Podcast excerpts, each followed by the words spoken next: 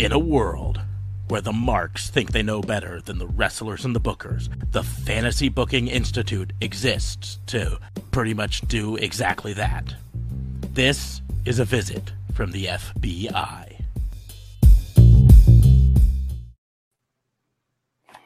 Hey, welcome to another visit from the FBI. Sorry, I was just leaning back so you guys could all see my Sasha Bear shirt, which I am super stoked to have. It's already up on the merch store.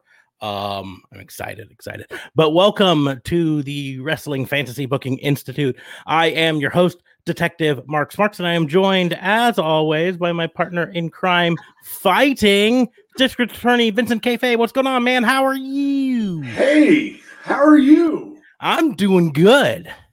I have a I have a little screen share. I, I did see that, and I'm going to go ahead Yeah. and pop it up here. And another new product on. Yeah. The Raw and Order uh, WBU screen Mhm. with our co-host who should you see oh no no this is the closest you're gonna get to seeing his face. Yeah, tonight. Yeah, he's Yeah. he decided that like school and stuff there. was more important. But you can get him on a on a coffee mug if you want for Mhm. fifteen ninety nine. Yeah, That's less than I paid to get my kids mug on a mug. yeah, and you know you could get it on a hat if you want to um practice natural birth control. Right there. He's not here to defend himself, so I can say that shit.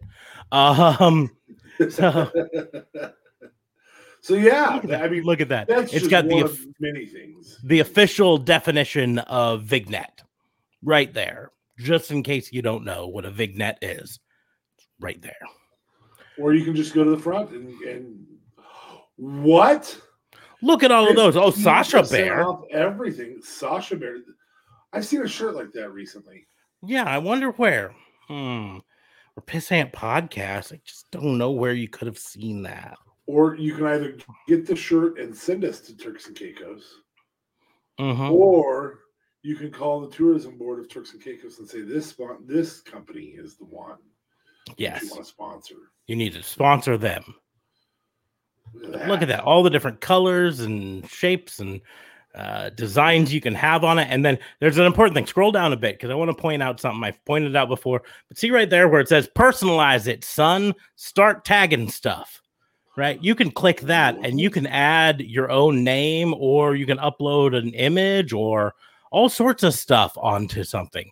So you can choose the shirt you want and then you can click like you want to put it on the back or the right sleeve or the left sleeve so you could take yeah this and you could put whatever color you or whatever like image you want on it uh Wow. So it's I could add really cool text and I could write uh-huh. Never could- here. and I can just send center that however I Mhm. want, right? yeah center it. You can make it bigger. You can change the fonts all around. You can do all sorts of stuff. Or here and here's the the other thing i want to say. Say you got two designs that you're just not sure which one you want. Say you want sasha bear but you also want it to say raw and order wbu on it. Instead of doing text on the back you can click designs and you can add one of our designs to the back right so you could have sasha bear on the front and vignettes on the back or whatever Let's, let's do a shot. Well, so on the back, you're telling me that I can just arrange designs. yep go up And if I wanted Yeah. a different design, No, you can do the front. You can choose that. You, so you could change the design there, and then on the back, you can click Choose. designs. Uh, well, I would I would have to play with this for a while. hmm So there's all sorts of fun stuff you can do. I could uh, do a. Sasha Bear like that on the back, You could exactly Sasha Which Bear. is- which is the closest JLB's face will ever get to Sasha's body. hmm I mean, in fairness, um, almost all of us, it's going to be the closest. So Yeah, I mean, unless we buy like rings head seeds. yeah. Anyways, uh, before we get into talking fantasy booking, let's go ahead and take that off the screen. Um, but before we get into talking fantasy booking, I wanna I wanna do a little um I want to cover a little business really quickly here. It recently came to my attention. I put a tweet up and, and a Facebook post up the other day. Um, if you're watching our live stream or watching along later, um, and you're someone who normally listens to our podcast, um, I put, like I said, I put a tweet out. I put it out on all the channels that I could. Um, but I recently came to my attention that Google Podcasts had stopped serving our podcast. They'd done some stupid stuff behind the scenes and it was no longer serving our our episodes um uh, we suffered a, a, drop in listeners uh and i couldn't figure out why for a while and i was just like i don't know what's happening well that turns out to be the thing so i'm working to solve that problem but in the meantime uh either find a different podcast platform to listen on, Apple Podcasts or Spotify or something like that. It's still available on every other platform, as far as I can tell, or watch the live stream or the replays of the live stream on either Facebook or uh, YouTube. So there's some great options there. I know I'm saying it. So if you're watching this now, you probably are already, but but I wanted to get that out there so people know that we are working on this. Um, it was done back end by Google without conferring with us in advance. They just said, "Hey, we decided we found a different RSS feed that works better for your podcast. So we're going to do it.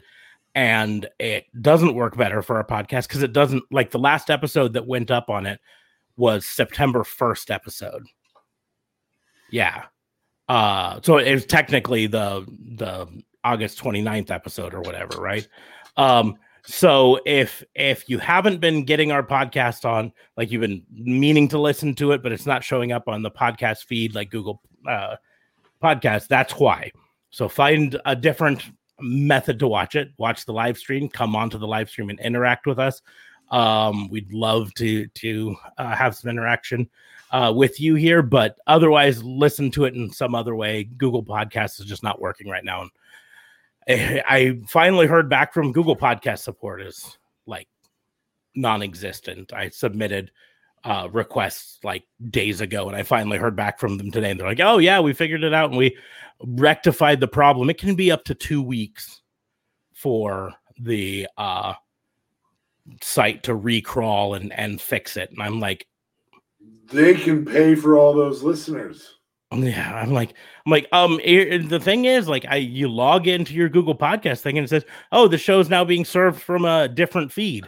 and it should be as simple as say no and i i shouldn't even have had to have contacted them i should have just said oh it's served from a different feed um cancel that feed and use the original one right the one that i verified and made sure that you had you know two years ago um but then anyways so that's the business i wanted to get out there. I apologize to anyone who uses google podcast to listen to this. Um there's a good chance that um uh, they just thought we disappeared uh, for whatever reason. If they didn't follow us on Facebook or, or YouTube, which is why I say to everyone click that follow button on Facebook, click that subscribe button on YouTube. That way you're notified whenever we do this. Even if you're not going to watch the the live stream, even if you're still going to use the the audio feed uh, later, click the subscribe button because you get notified there and then you know if you've missed out on an episode due to shenanigans. So, you know, um, would be even better than that than, than the Facebook and, and, Facebook and Google are great ideas. Um, if they went to Tatnus Co. You can also go to Tatnus Co. Uh, you know that I always bring that up later. The thing with Tatnus Co is not going to notify you. It's going to tell you and give you links to places to listen to it and all that stuff, but it's not going to notify you when we do new episodes. Whereas if you subscribe to, to it on Facebook or uh, YouTube, you get notified. And uh, you don't have to listen to it or watch it there, but then you can go to your podcast player and be like, I want to download this episode.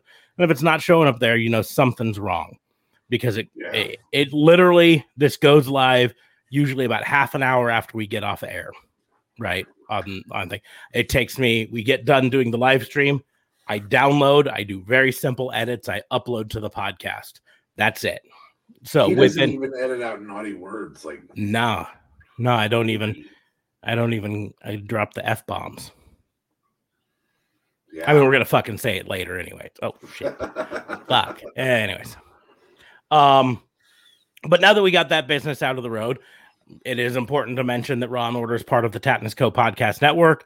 Um, so you know, uh, head on over to tatnusco.com, like DA Fabe mentioned, and you can uh, check out all the other shows on the network. You can listen to them, um, find the links to listen to them all there. Set, tell them that we sent you. It's a great way to support us there. You can also support us on the merch store we showed you uh, earlier. We get some great merch that you can buy, um, like the Pissant Podcast hat. This is a flex fit It says so right there. I'm taking that off. I just wanted to leave it on long enough I could point it out in the in the podcast sometime. Um, I'm not gonna be one of those guys walking around with the sticker on his hats forever. Um, I I even bent the brim. Not that there's anything wrong with that. If you do that, that's all you, bud. Nah, no, there's something wrong with that. Fuck those guys. Don't piss off any clients, man. oh, they're clients now. Yeah. If if anything, they are victims. They pay me for my services. You're a district attorney. You're part of the the state. Anyways, but so um you can also join us on Patreon, support us with just a couple bucks a month there. Um, so some great ways to support us, but the easiest and quickest way is subscribing to us on YouTube and Facebook. Um, that gets those analytics going and everything. So um, if you are new to the fantasy booking show, the rules are kind of simple. We're going to take turns challenging the other to do book some unknown and often unlikely scenario in the world of professional wrestling. We don't discuss our challenges in advance, so the answers are always made up on the spot because we think that's funnier. Yeah, we did discuss who was going first in advance, though, kind of sort of. I already have one, and you're going. Mm-hmm. I'm flying by by the seat of your pants. I, I I have one, but it's it's not my usual. So I'll go ahead and let you go first, and then we can kind of go, go with mine. Mine's fun. Uh, it would be more fun with two people, but it's fun. Mm-hmm. My like I said, mine's a little different than what I normally do, and so we'll do it second. We'll do it last. So, okay. um, so we'll go ahead and get started on the fantasy booking. Da Fabe, what so, is your challenge? Friends, jury, not JB, because um, he's not here. Um, we uh, we had a discussion on Sunday night um, at the W on the WBU where Smarks was uh, what's the best word bitching about the fact that we don't really have stipulations for for anything at uh, Extreme Rules. We did get one last night, sort of. Yeah, it, it was change. Well, uh, we got one uh, specifically, and it was just in a banner they put up on the screen. And it said, "By the way, Finn Balor versus Roman Reigns is now an Extreme Rules match." So there's that. Whatever that means. I mean, yeah. like no holds barred? Is that? I guess anything goes.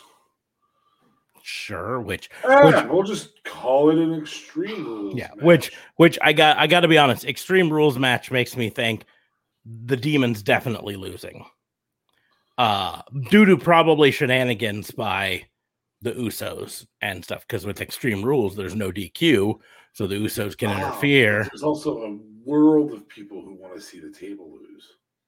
There are. I just don't think they're ready to do that yet. But that's my point. Is I think if uh, this is their way of being able to have Finn Balor lose, but not, or, or the demon lose specifically, but not really lose because it wasn't a fair fight because how, it was an extreme rules match. Look how over Roman is. He uh-huh. beat the demon. Yeah. Um, other than that, te- technically, you could argue that the uh, addition of Jeff Hardy to the Damian Priest versus Sheamus match, turning into a triple threat, that that's an extreme rule. It's not because triple threat. I mean, we had one on Raw this week, right? It's nothing new, you know. Yeah. But so um, my challenge to you, and I think you kind of knew where this was going as soon as I said that, based on some of the stuff you said, is to define. Uh, well, we'll say eight matches that are extreme rules that are unique that that we don't see very often. So I don't want you to just whip out here and be like tables match, chairs match, uh, kendo stick match, um, I, I, I want you to go a little bit edgy. Well, kendo stick we don't see very often, but um, and you can use ones that already exist, or you can make one up. Mm-hmm. Um, you know, if you want, if you want a Lilly on a pole match, Uh, we make that joke, but WWE really doesn't use Lilly on a pole that often or anything like that. Um, but eight matches of the of the setups that we have. We you don't have to you don't have to um, you don't have to use the bookings that we've got. It it would be easier if you use mm-hmm. the bookings that we have already. Um, but but just you know, no left shoe is one of the extreme match rules. Whatever. You can do a three-legged race match. You can do uh, um, just uh, capture the flag match. Just goofy ass shit that should be. Now, I, I would like them to be seem like they're actual extreme rules, but I don't give well, a rip if it's a yeah. gauntlet match by gauntlet. I'm talking American Gladiators Gauntlet. You both have to run to the end and try and catch, capture the flag that's yeah. next door. Yeah. I, I, I will say at least most of mine are going to be based off ones that have existed, but we just have not seen in a while. Yeah, um, especially right. from WWE, right? Um, so, so and yeah, we've got six matches already scheduled for um Extreme Rules. So I only would have to make up two matches. Um, so so my thought process here, I'm just going to kind of go down the list here. Uh, uh, and this is pulling up because I already had the Wikipedia page up because uh, it was ready and waiting. It was sort of um, tangentially related to what I'm going to do later, but that's uh, beside the point. Um, Becky Lynch versus Bianca Belair. I would do that as a four corner strap match. We've seen one recently in AEW, but we have not seen a four corner strap match in WWE in I think we determined ever. it was Eddie Eddie versus JLB was the last time, or uh-huh. JBL was the last time we saw. There have been some strap matches relatively recently, um, or chain matches or whatever. Yeah, they, but I mean, it was just thing. a weapon in the ring. Yeah, but it was just yeah, it was just uh, they're chained together and they could use it as a weapon. It wasn't the four corners, and the four corners I think is what makes strap matches really compelling to me because the whole concept is you're strapped to each other. You have to get them not just is it four uh, corners in sequence on this one then or yes. four corners in sequence right? And just just like the rules if uh too much time passes in between two the sequence breaks right? Um or if you get struck in between the two the sequence breaks. Or yeah, if you I take mean, time if if your opponent turns you around and makes you hit one somewhere else that's uh-huh. starting over yep. in that one. Exactly. So um, but it also adds the extreme rule of the snap of the strap, the extreme using it as a weapon. Um, and I think that's something that could could be really fun for uh, this sort of rivalry, and it could be a way to help get some of the heat back onto Bianca Belair because uh, I, she's boring now. Yeah, she's she's ice cold right now um and and it's like wwe i mean i i get it they had her take some time off and and they're trying to slow build it whatever but they really they should have had her come out the day after summerslam and and deliver a fiery you know uh i got cheated out of it i want my rematch i you know i don't care who i have to beat to get another match I, i'm gonna do it sort of a thing and they didn't. Uh, they just relied on Becky coming out and delivering promos every week to uh, keep that going, which is fine. I like Becky and everything, but so I think a strap match would be really great for that. Um, that's that's that's the kind of strap the, the you know traditional fifteen foot strap leather strap. Yeah, leather strap. A, yep. Not a strap match like you would do with women's wrestling in in two thousand one. Not that I would be disappointed in that match. Yes, no, not that one. Um, number two, David Priest versus Jeff Hardy versus Sheamus. Um, this one could be a really fun one to be a first blood match. Ooh. Um, because these are these are all hard hitters. Uh, only one of them's kind of a high flyer. Jeff Hardy, which but he's getting older. He can't really do the high flying as much as he could.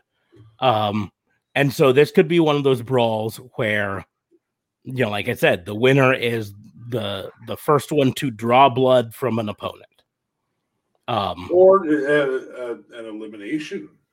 or elimination. Yeah, First you blood. could do it that way. First I like- and second blood. That'd be the first time ever. Maybe. Uh, but we haven't seen a first blood match in WWE in fucking forever. Since I PG era started. Yeah. In fact, I don't even know if they ever did a first blood match. They might have. Um, Well, yeah, Kane won a first blood match. To Did he? Title. Yeah, I didn't. Kane, Kane beat uh, uh, Stone Cold for in a first blood match. I wasn't you sure it know, was. How do you make a guy in a mask with a full body suit bleed? True. Worst decision ever. Yeah. Well, they eventually made him talk, and that was another bad decision. Indeed. Um. So, uh, Charlotte Flair versus Alexa Bliss. What can we do with this match?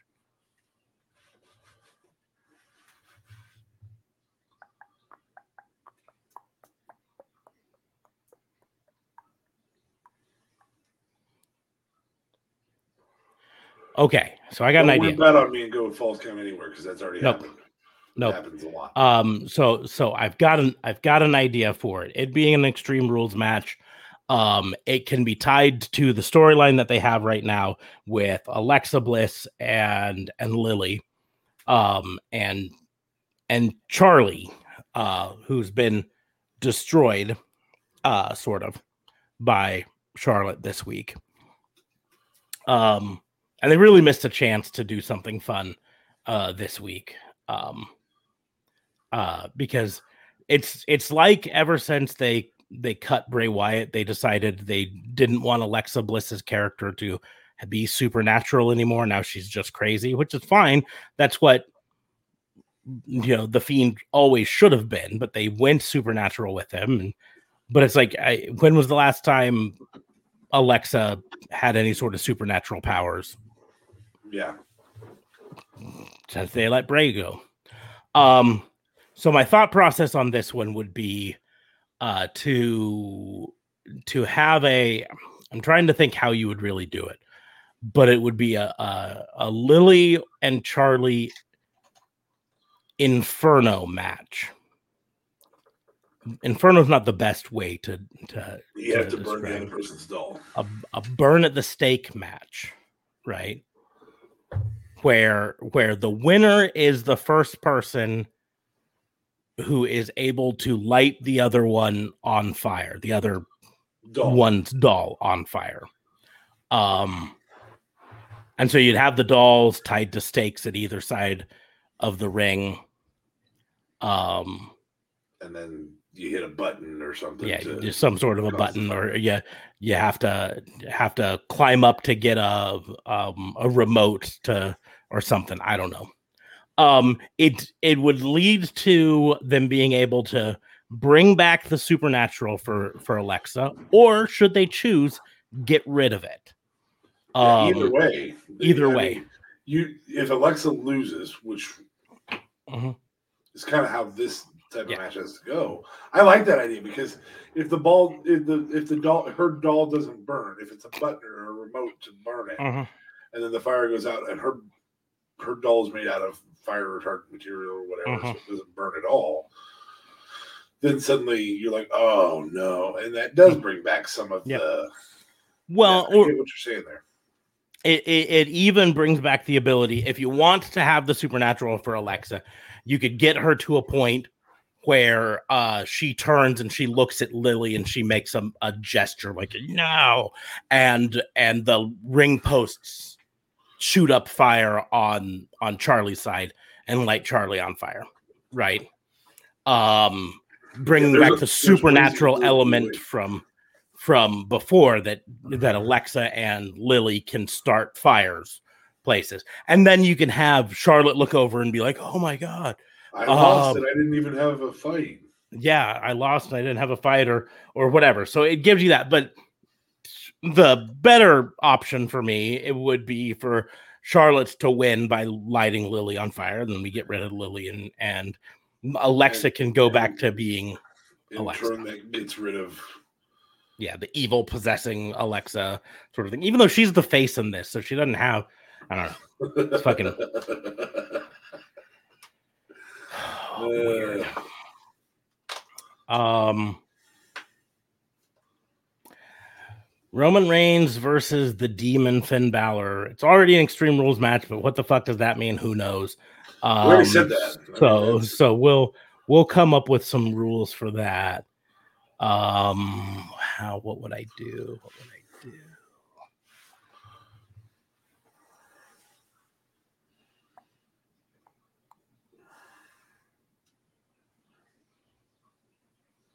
I might have to come back to this one because I think I have to look something up okay. on something. So we'll come back to that one. Um while I while I figure out something in relationship to that. Um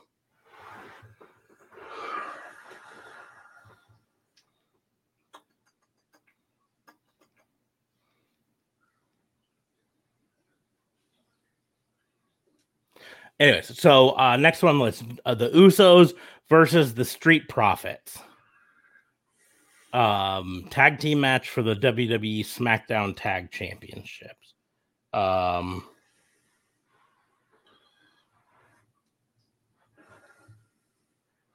Unfortunately, WWE recently has started playing with the tornado tag more, so yeah. Oh, so- be a good spot for So so I'm to do go on a tangent here really quickly because there was an article I just saw on online before the the show and it was, it was, uh, on NXT WWE instituted a new tag or maybe it was on Raw yes yesterday Raw instituted a new tag team rule and um and and they presented this like it was a new tag team rule that we'd never heard of before.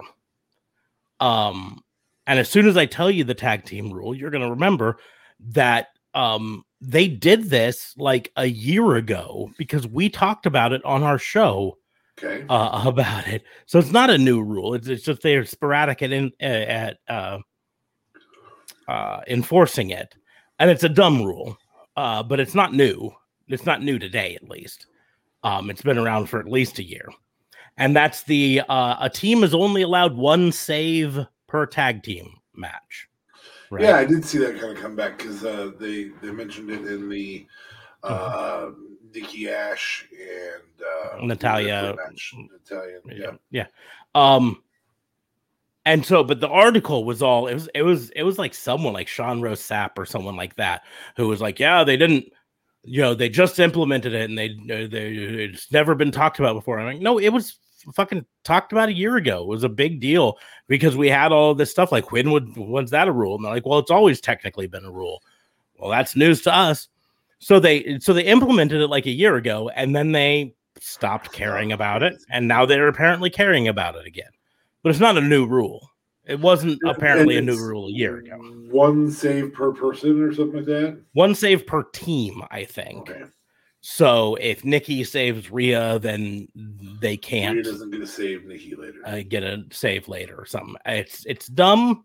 It's a dumb rule um really? I, I i understand the reasoning behind it. They probably got tired of matches that were just nonstop near falls with with interference saves you know near fall with save near fall with save near fall you know and everything. Um but it's just a dumb rule. But i just my biggest thing on this is i saw this article and i was like well that's not new. We literally i we go back through our archives. I guarantee you we can find an episode from a year year and a half but it had to be more than a year ago because i think it was pre-covid when we talked about it so a year and a half ago um where we talked about it i'm 90% certain it was after jlb joined though um Well, the other the other piece to that is if you don't want to have that, then Yeah. make it what it is, and that's a disqualification. mhm. Without being tagged in, it's a DQ. Yeah. You know, or a three strikes and you're out DQ. You know what I mean? Say, Yeah. uh, you're since you're the tag partner, we're gonna, you know, but if you do it again, yeah, that's another strike or whatever. I don't know. Um, but here, here's the biggest thing, right? Um, if you don't want it to happen in your matches, then you don't. I mean, you realize you script those things, right? what? Like, like just tell the wrestlers to stop doing it. By by script, you mean like they practice beforehand, not knowing what the other team is going to do, and and it's all real, right? Sure. Yes. Um. Anyways, Uh, Usos versus Street Profits. This has to be uh, some form of.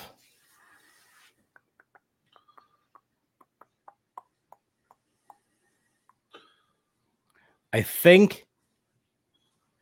I think we're gonna do an uh, an over the top rope eliminator tag team match, meaning uh you eliminate your opponent by throwing them over the top rope, both feet hitting the ground, right? Um, but it's individual members eliminated. So you have to eliminate both members of the other team by throwing them over the top rope. Um, Ooh.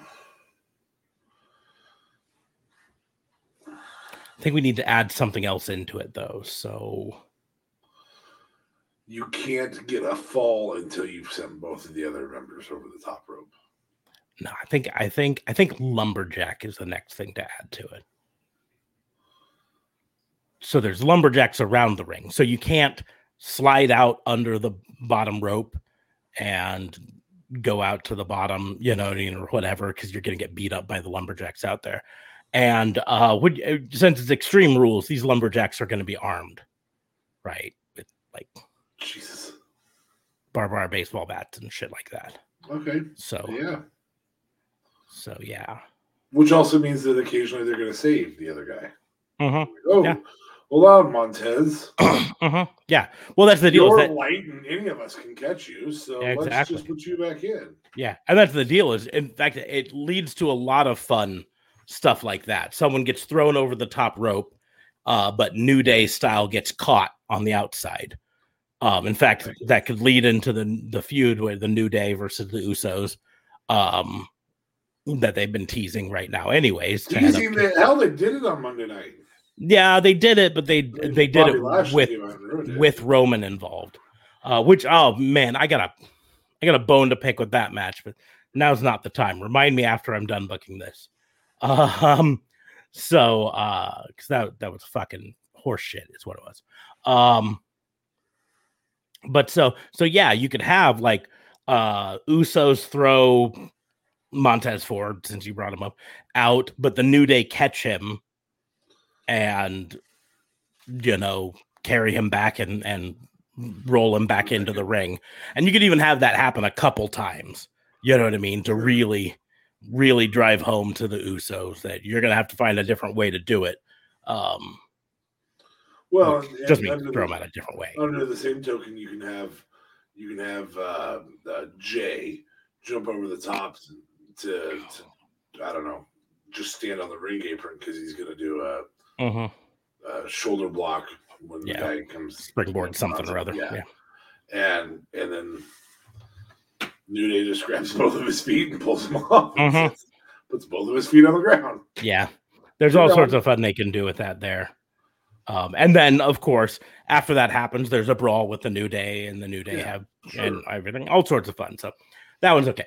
Um, Liv Morgan versus Carmella. This is the last um Live? aside Live, live, Morgan, live Morgan. Yeah, live Morgan. Just Yeah. in case you're trying to help you out. Uh, um, Liv Morgan versus Carmella. This is the last of the ones aside from the Roman Reigns match I mentioned earlier. That's that's Sure. um already made. So I'm gonna have to make up two more. But uh, Liv Morgan versus Carmella. Jeez. um.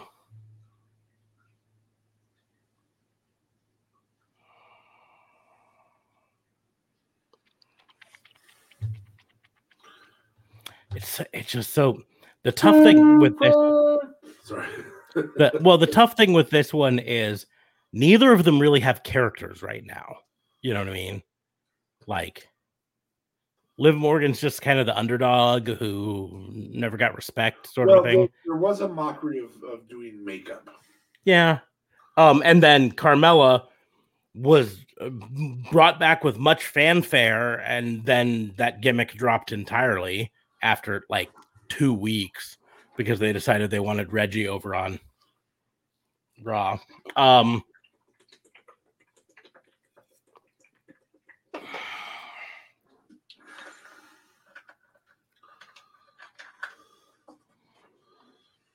Make one up. Create your I'm, own. I'm I'm trying to create one. It's just like you say, so much of the time, like when you create a gimmick match for for two people, so often it has to come from their like the Inferno match came from the fact that you're talking about it's Kane who's a demon or whatever. You um, do a blindfold ma- match. It, it's about somebody's beauty, and so now they both have to wear a sack over their head. They can't see. Of course, we know they can, but Yeah, those are usually garbage matches. yeah, they're pretty garbage. Right. Um, I was thinking trying to figure out how to make it extreme rules. The match I'm I'm aiming for with this is going to be a hair versus hair match. Um because I think since you know it's beauty based and all this stuff, uh neither Carmella nor Liv Morgan really probably want to have their heads You, shaved. you could dye their hair Um since they're both light colored hair. Yeah, I think here's the deal. I think Liv Morgan could totally rock a shorter hairstyle and be fine. I don't think Carmella could, not with her current character, but Liv Morgan's character could do, you know, shorter hair. Women's empowerment type thing. Yeah. Um, so so I think she could lose easily. But my the the struggle with it is I, I want to figure out a way to to have it be an extreme rule. You know what I mean? Because just having, I mean, that's just a stipulation, the hair versus hair. That's not an extreme rule for the match. So So they're they each have their own pair of scissors and they're out. No, no, that Yeah, that that's- would go wildly that- that- that could go really wrong. Um, a barber shop match. in the barbershop. Well, they can't do a barbershop. It'd be hairstylist match. Yeah. Nobody wants Brutus back. Yeah, they could still do a barbershop match, and nobody wants Brutus back, but nobody wants Goldberg back, and they keep bringing him back. so. okay, here's a question for you. A little side thing. Which one would you rather have back? Jesus fucking Christ, I don't know. Um, Uh, uh, surprising, I probably would say Brutus if only for this, because I know it'd be a one-time thing. Like yeah, Brutus it's not gonna comes back, four times a year. yeah, Brutus comes back. It's going to be a one-time appearance. He's going to do his stupid shtick, and then he's going to disappear. And I mean, he's going to suck either way. So. Um, in fact, uh, you know, you could leave to a spot where Shawn Michaels shows up and super kicks him through a window. You know, says, Ooh. there, now you're gone. I don't know, but um, get rid of Marty.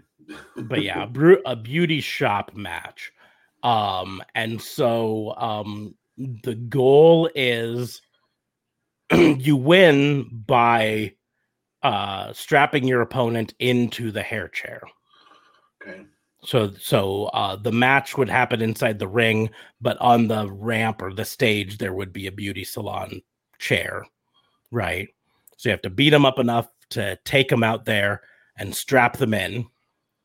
And then after you won, you would have the ability to Cut their hair. cut their hair. Preferably not the shaving part. Just Yeah. have somebody come out with some sh- scissors and you. I got it. And that'll be the end of it. Pretty So much, yeah. Fixed. Yep, a po- ponytail match where you grab the ponytail. Yeah. I don't know. So, um, so Two more matches. Well, I still have to do the Romans, so technically three more matches. Um,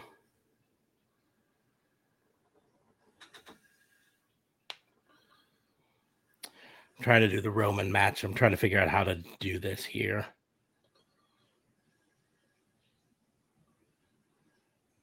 I can't really do it that way because it kind of gives away the ending.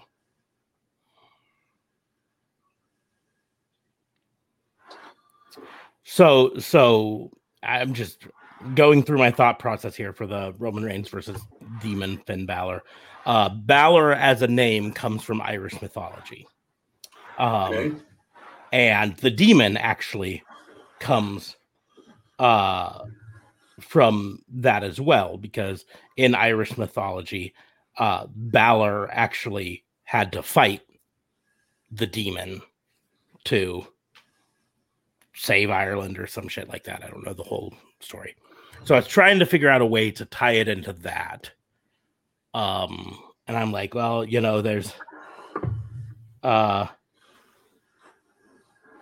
there's a he, he famously took part in in a battle, and I could say the Battle of Mag Tuired. Uh, but but um famously say it wrong. I, I said it wrong, I'm sure. Um uh but he um is killed in that, and that kind of gives away the ending if you name it after the battle that his namesake died in. So I think I'm gonna have to scrap that plan. So a demon match with a demon who really isn't show, known to be supernatural in any way, shape, or form. Um,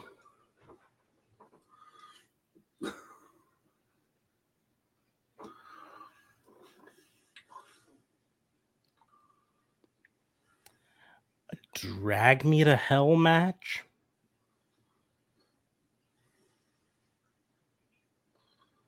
Trying to figure out if that would be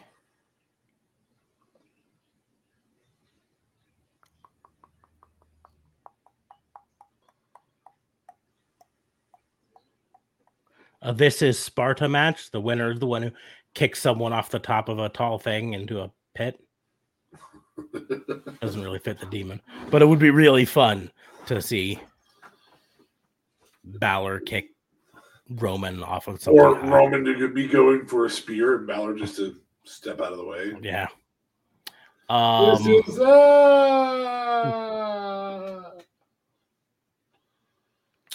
I think uh, I think the the real thing is to to switch away from Balor and and look more at Roman for the inspiration for this. And Roman is the head of the table. So how can we make a, a variation of a table match that's not stupid, tables. not just table? Um tables from hell match. Demons hell. Table has to be lit on fire before you put the guy through it. I think God, I I, I want to use this, but the only example I have of this ever before was really shitty. And so I'm not sure it's something we want to do because it's not a uh but I I was I was thinking a scaffold match. A scaffold tables match where You The have way to you- do it from the top of a scaffold. you you have to yeah throw them off the scaffold through the table so you can have you tables all around Trying to get a guy up a, up a scaffolding. mm-hmm. What Yep. pain in the butt. Yeah. And famous the reason i say the only one i can remember um and maybe there have been other ones i just don't remember the only one i can remember was uh one where jim cornette fell and broke up his hip like destroyed his hip or something like that I should do that again. yes they should they should totally with jim cornette it Yes. should be like you're reenacting that complete with the busted hip Hey, congratulations. We're hiring you. All right. I'm not irrelevant. Well, for one match. for one match. It's a scaffold match. So no, I think I think that's the way a scaffold tabled match. And I think there's a way they could really interestingly like they could set up multiple tables like a, not just around they could have table spots outside that don't win the match because they weren't from off the off the scaffold. Yeah, sure. and then they could set up multiple tables in positions where you didn't know which way they were going to come off the scaffold into the table. And you could even have them set up like a stack of tables like two or three tall that that would be the final one. So he's not going all the way down and just through one table but he goes choo, choo, choo, you know what i mean? Or something. I don't know they absorb the impact of it but so now two more matches um Still have on play a ta- one tag team title. Uh, You Yes. have two. You have Technically, Two two. You got the women's tag team titles, yes. and Um, one WWE championship hmm And that's the so uh, we're definitely going to get. and the ICs and the IC and the US. Yeah. And well, that's it. We're so we're definitely going to get a rematch. Bobby Lashley versus Biggie. I almost guarantee you. And so I feel like that's Goldberg interference. it very easily could be. Um, Is yeah, because because Crown Jewel is the next one, next so they one, need yeah. to do something to set it up. Um, so I think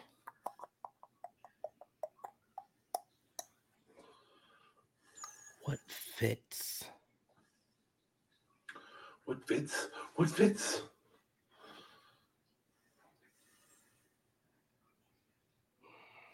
So uh, this one would have to be cinematic, Okay. which means it's unlikely to happen. But it's unlikely to happen for lots of reasons. Um, but I think a church match Okay. because Biggie is part of the New Day, who famously their original gimmick was Southern self help church style Yeah. things. And Bobby Lashley is the Almighty. okay. So a church match, a a sanctuary match, maybe. Baptistry match. They have to baptize their opponent in the church baptistry. Could be the way to do it. Could be the way to do it. There, I mean, there's lots of reasons it's not going to happen. Number one, uh, you know, Vince McMahon has has had no fear in pissing off a lot of groups, but churches have been one that he's kind of stayed away from, except for in the Attitude Era when he wrestled God. I guess he did. He did beat God, so maybe. in a mock up, though. Oh yeah, it, it was. It was a mock match. Yeah, it was. A, but it's still. It was it was to make him more heel, and it succeeded at it. Yeah, he succeeded. And so but I mean, I just think if you have it in a sanctuary that leads to lots of great spots of like spears through railings and and uh suplexes through pews, like you could gimmick up a bunch of pews with Yeah, particle board. yeah, you ain't stuff. doing that with real pews. No, not real pews. but but gimmicked pews. Eh, You know, it, it would actually look really impressive. You could have Kofi run the, along the backs of pews hmm to get involved. Yeah. Yeah. So I think that's the way we do it there. Okay. A heresy match. Anyways. Um so to to I was hoping you'd go with a Booty-O's match there in the traditional um, pig pen match or or or slime match, and it's just a bowl of Booty-O's, a giant pool of baby pool of booby, Booty-O's to throw your opponent into. But Booty-O's aren't released right now, so yeah. Um so that Um, leaves one more match and I just got to decide do I want to do the Raw tag teams or the women's tag, or which the is women's now tag? Nikki Ash and Rhea Ripley. Um and so they very Or- they're- Or you could go with a, a feud that just started in in Nia and Mm-hmm. Nia and, Shayna, although I I suspicion we're not going to see Shayna, uh, not going to see Nia for a few weeks as they sell her injury. Um, so I doubt we're Yeah, going to see that much. that arm was not broken. Yeah. I had to read you guys' text. I'm like, mm, Uh, no, when when uh when JLB sent that, I was like, and I hadn't watched. I was because when you've got a three year old, sometimes you have to pause Raw to put Mhm. three year old to bed or whatever. So I was behind, but he sent Shayna broke Nia's arm. I was like, wait, wait, the wording of that is suspicious. And she did her arm break gimmick thing uh on the stairs steel steps. steel steps too. Um, it, it's and it's entirely kayfabe, you know. Yeah. Um, and, and so I was like, uh, yeah, your wording was a little bit, um, but it's still it it was kind of fun because, uh, I mean, Nia sold the hell out of it. The So did Shayna. the Shayna yeah. sold the hell out of I'm concerned, but I need to beat the crap out of you. Uh-huh. I'm concerned I hurt It's- you. It's it's I almost the you remember the gimmick they were doing with Randy Orton about a year ago little bit, yeah. where where he was he was turning on people but he's like I I don't want to RKO you but I just I have to you know what I mean sort of thing uh but just the the squealing from Nia uh prior to it so that's how I'm It really I'm wasn't very good. That was that was a horrible sell on Nia's behalf. eh, she sold the hell out of it. I, you know, I, I'm not a Nia fan, but I, you know, she did as best she could with this particular gimmick. Um, but Anyway, so, really anyways, you gotta pick um, one of those. so, so I don't think they're gonna do that, but I still have the IC, um, and IC and Universal and the the or in uh, uh, US. U.S. title, and um, U.S. is Nakamura, right? Uh, IC is Nakamura. I see. I see. It's Nakamura because U.S. is on. This is. US is actually being fought for. That's Sheamus and and Oh yes, yeah, you're correct. Yes. uh, so so I have the IC or the women's tag, um, or I could put together a match that's not any of those, that's you not know, related at all. sort of thing. Um, or the Raw tag. or the Raw tag. Um,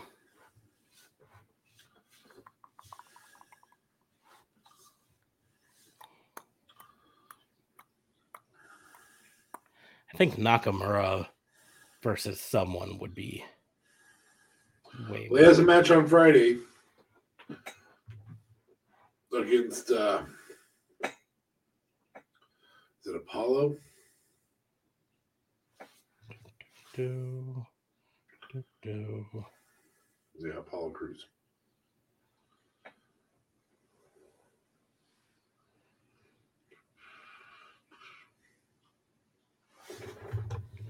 Do, do, do. Um, sorry, I'm.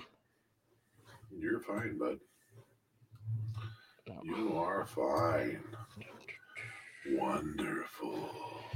So, Wonderful. Nakamura.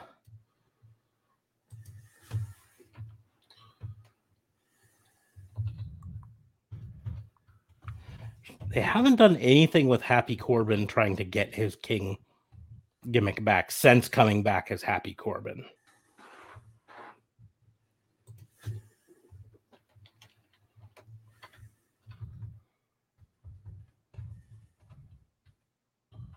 So maybe they set that up.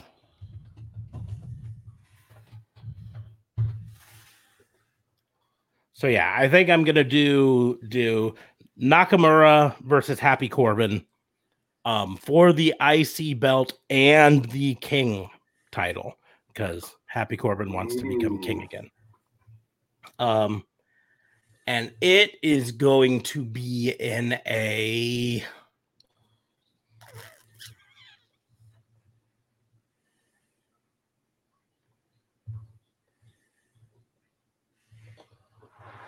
trying to figure out what's a good way to tie gambling into this.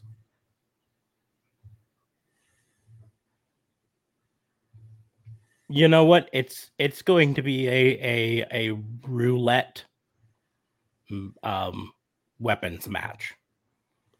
Um or maybe maybe you do it instead of roulette you do uh slot machine match. So the the whole thing is going to be um set up where similar to like a kendo stick on a pole match or whatever, right? Where the whole idea is that you get to the pole, you get the kendo stick, and then you can use it to help you win the match. Um, but instead of it being on a pole, um, there's going to be a slot machine, and you have to debilitate your opponent enough that you can go and put the giant comically large coin into the stupid looking slot machine and pull the handle and it's going to to uh come up with the jackpot of what weapon you get And so you could have kind of a, a whole thing. Does he get to have a chair? Does he get to have a barbed wire bat? Does he get to have a kendo stick? Who knows? Who knows what he's going to get to help him win this match? Um, but this ties in with Happy Corbin winning his money back. Although I do want to point out there's there's still a uh, a, uh, a, a sort of I'm looking for a loophole, uh, plot hole in the Happy Corbin thing, because you know, like two weeks before he won money in Vegas to be back, he said he needed like a hundred thousand dollars a day. Yes. And and then he won like two hundred thousand dollars or something like that. You know what I mean? In Vegas. And now he's suddenly rich again. I'm like, that's according to your own words, that's two days. It's not. Yeah. Not that's really not a lot, actually. I mean, it'd be a lot to you or I, right? Yeah, two hundred thousand would do just fine for me for a while. Yeah. But you know, if your whole thing is you need two hundred thousand dollars a day or a hundred thousand dollars a day, that's not a lot. Anyways, that's side the point. So with that, um, it allows you to have some fun weapons based stuff. Nakamura could could win by unlocking some weapon but choosing not even to use it uh, because he knows he can beat Happy Corbin with the Kinshasa by himself, anyways. So yeah, boom, eight matches done. telling you, I'm I'm sad that you didn't have the uh, three story ring cage. I I really thought about it. I just couldn't figure out a storyline to put that in right now. Yeah, Um, yeah. because I thought I thought about it. I'm like, mm, three stages of hell match. How do we do that? How do I get that back? How do I do that, bro?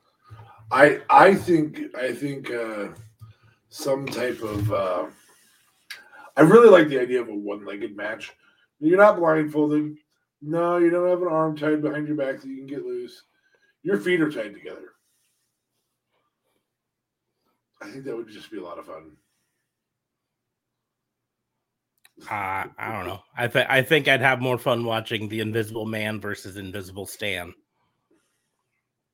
which you actually can watch on YouTube, and it is a whole lot of fun. Yes. Uh, so, so moving on, we will do my challenge. My challenge is a little bit tamer because, but it is also, like I said, tangentially related to what we just did there, because it's based on on real events right now. This is going to be one of the few episodes of this where neither of our things are um highly unlikely. Uh, because I just booked all six of the matches I booked are in some form or another taking place, right? yeah, The matches aren't going to take place necessarily in this format. in that format, but they're going to take place. So, um, what I want you to do is, um, we're going to switch over to AEW because AEW has a two night pay per view level event this week of Grand Slam. Um, and uh, they're putting together some phenomenal matches for it, some ones that are mm, really exciting to to think about. So. I'm gonna uh, throw out, let's say, six of them, and I want you to book how you would do them, and what who you would have be the winner, As an right. extreme rule, or what? just as as the rules are. I mean, you have you have the the leeway to do however you want Okay. but like I said, this is this is uh AEW, so it's not extreme rules based. This is AEW side, so they can be just solid, solid matches. But like I say, some of these are ones that you are in in sort of a corner on. So the matches I want you to book are from AEW Dynamite, um, which is coming up tomorrow night. We've got uh Britt Baker versus Ruby Soho in only, I believe, her third AEW match since coming. Um, for the women's title, you've got Cody Rhodes against Malakai Black. Cody Rhodes returning from almost retirement to face Malakai Black. And you've got Bryan Danielson versus Kenny Omega in a non title match, right? On Rampage, you've got CM Punk versus Powerhouse Hobbs. That one might actually be one of the easier ones to book. Um, but it is still tough. You got the six man tag match with Christian Cage and Jurassic Express versus the Elite, including Adam Cole, Matt Jackson, and Nick Jackson. And then you've got uh, Men of the Year with Dan Lambert. So that's Ethan Page and Scorpio Sky versus the Inner Circle, Chris Jericho, and Jake Hager. Right.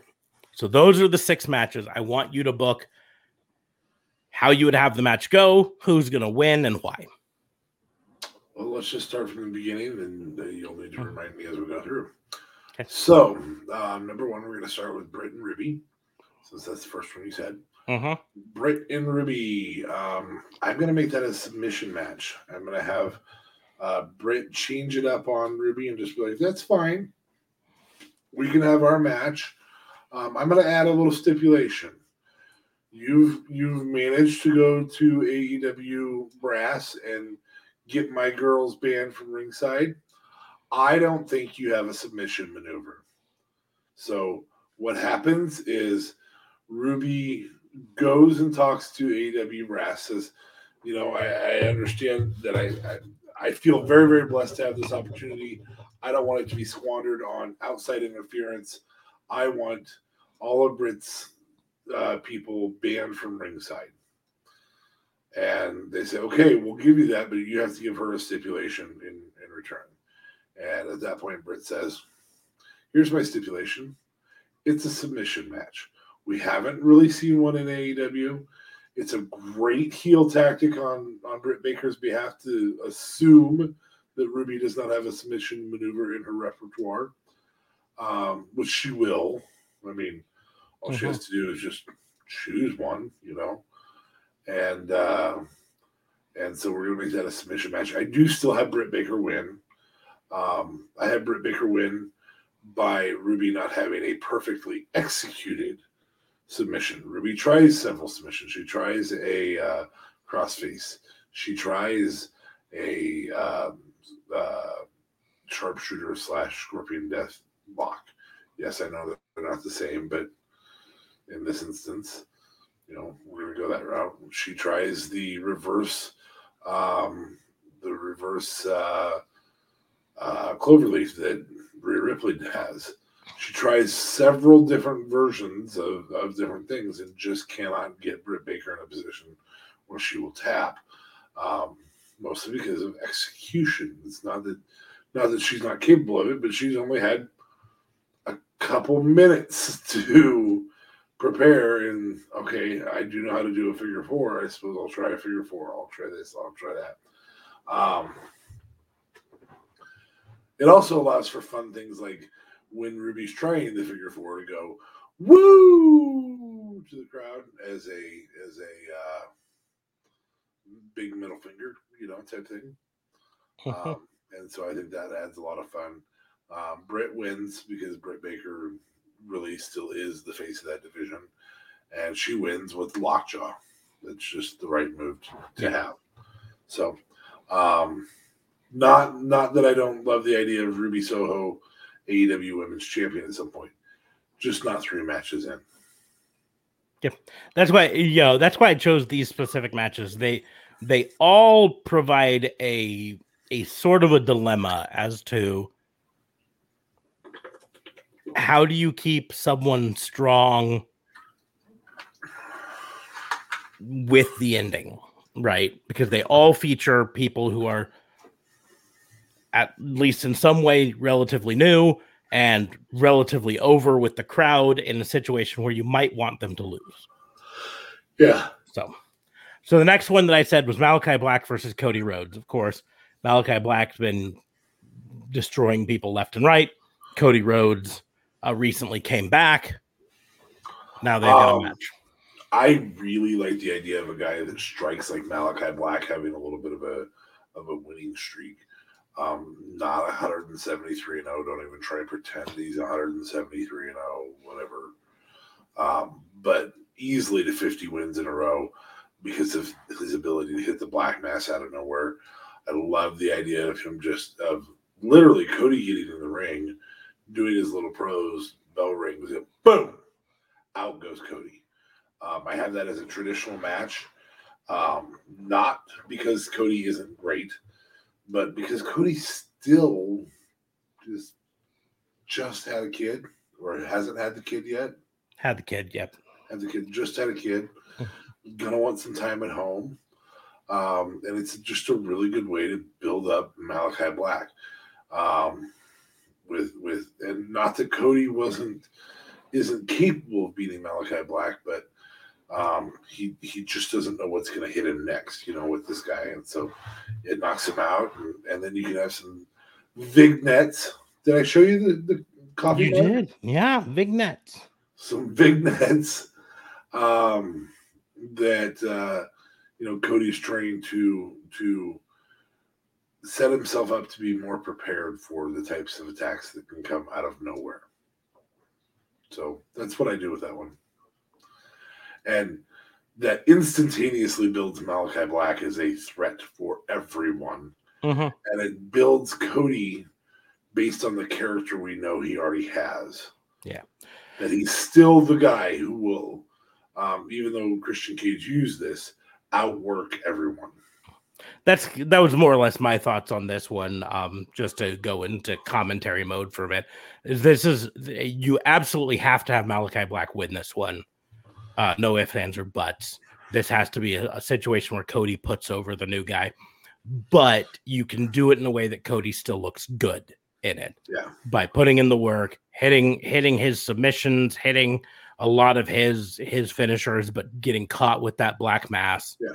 You can you Um, can do it in this match. You can you can build Cody in this match, or you can build Cody with Mhm. vignettes. Vignettes. Exactly. Um, I I personally choose to build Cody with vignettes because I think it makes Malakai Black looks that much more dominant, and I do want Cody to come back and get the win, but I wanted like New Year's Revolution or at AEW Revolution, not New Year's Revolution, but at, at Revolution. I don't want it at full gear. I don't want it. I don't want to right around the corner. I want Mhm. Cody to show I have to work this much harder.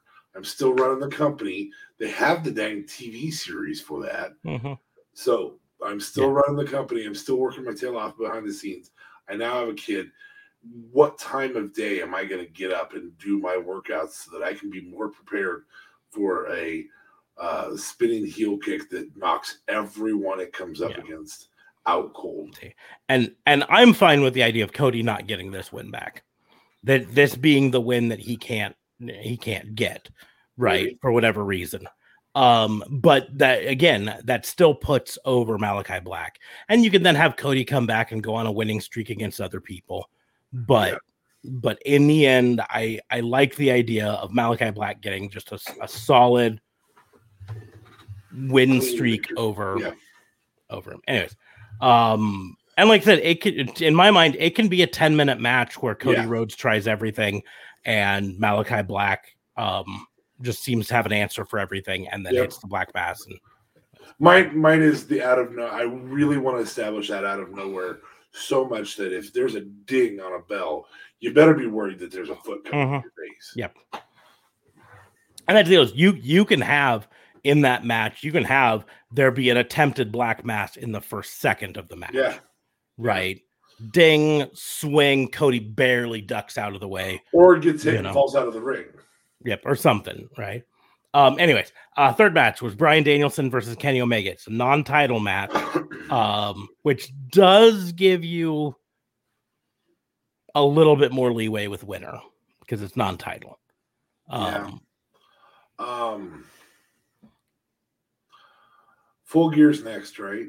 Yep, in two months, just under two months. This like November thirteenth. This isn't the time to have Hangman come back. This is the time to have Hang- Hangman steal or have Daniel Bryan Danielson steal Hangman's moveset. I think that's a really good move here.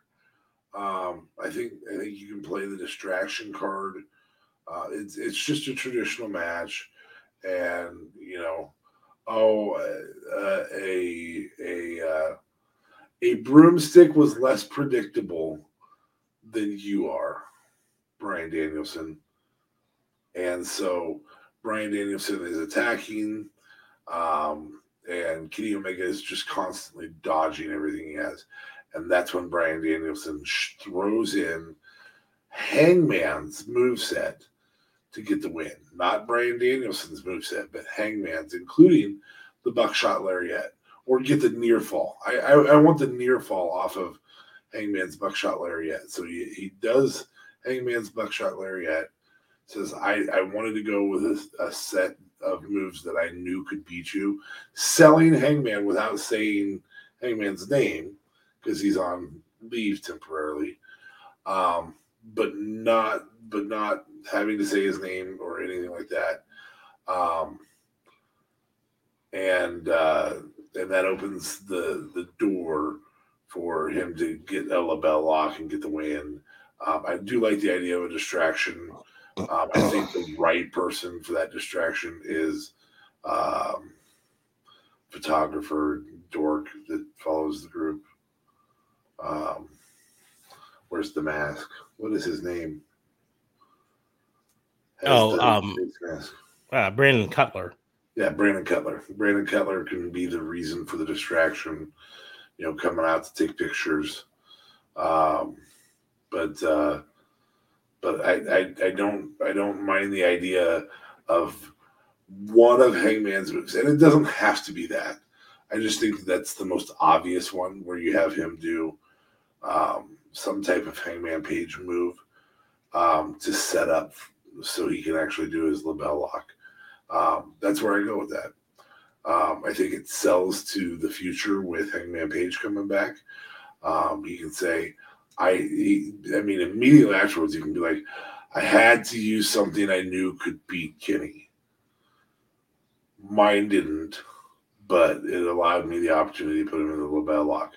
That also gives you a title match later, you know, two three weeks from now, uh, with with Bryan Danielson against Kenny for Kenny to win very very clean, cleanly and and overwhelmingly, but it sells a move set from the eventual guy who to beat Kenny, I think, which is Hangman. Um, and uh, and so still, you know, leaves both of them walking away smelling like roses. So okay. Um, so then the next one on the cards that we talked about would be this one's going to be on Rampage, and um I'm trying to remember which one I did next. Uh I think I did CM Punk versus Powerhouse Hobbs next, so we'll just go with that one.